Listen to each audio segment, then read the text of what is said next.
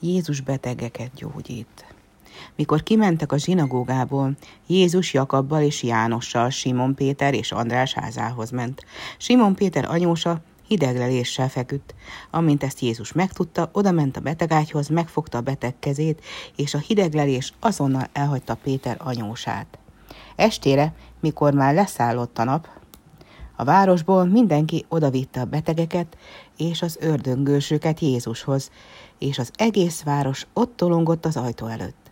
Jézus pedig a különféle betegségekben sínődők sokaságát gyógyította meg, és sok ördögöt is kiúzott. Másnap kora reggel, még szürkületkor Jézus felkelt és elment egy puszta helyre, hogy ott imádkozzék. Simon Péter és a vele lévők utána siettek, és mikor megtalálták, azt mondták Jézusnak. Mindenki téged keres.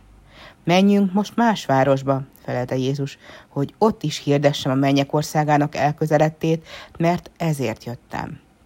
Bejárták akkor a galileai zsinagógákat, Jézus pedig mindegyikben prédikált, és ördögöket tűzött. Egyszer odalépett hozzá egy bélpoklos, leborult előtte, és így könyörgött hozzá.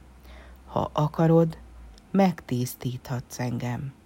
Jézus pedig kinyújtotta felé kezét, megérintette, és ezt mondta. Akarom, hogy megtisztulj.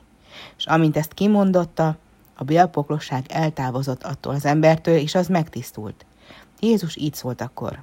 Senkinek semmit ne szólj, hanem eredj el, mutasd meg magad papodnak, s vidd el a zsinagógába Mózes törvénye szerint hála áldozatodat.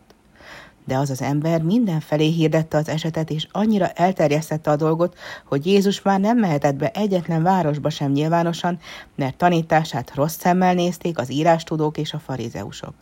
Jézus tehát csak kint, a lakatlan helyeken tartózkodhatott, de oda is mindenfelől özöllöttek az emberek.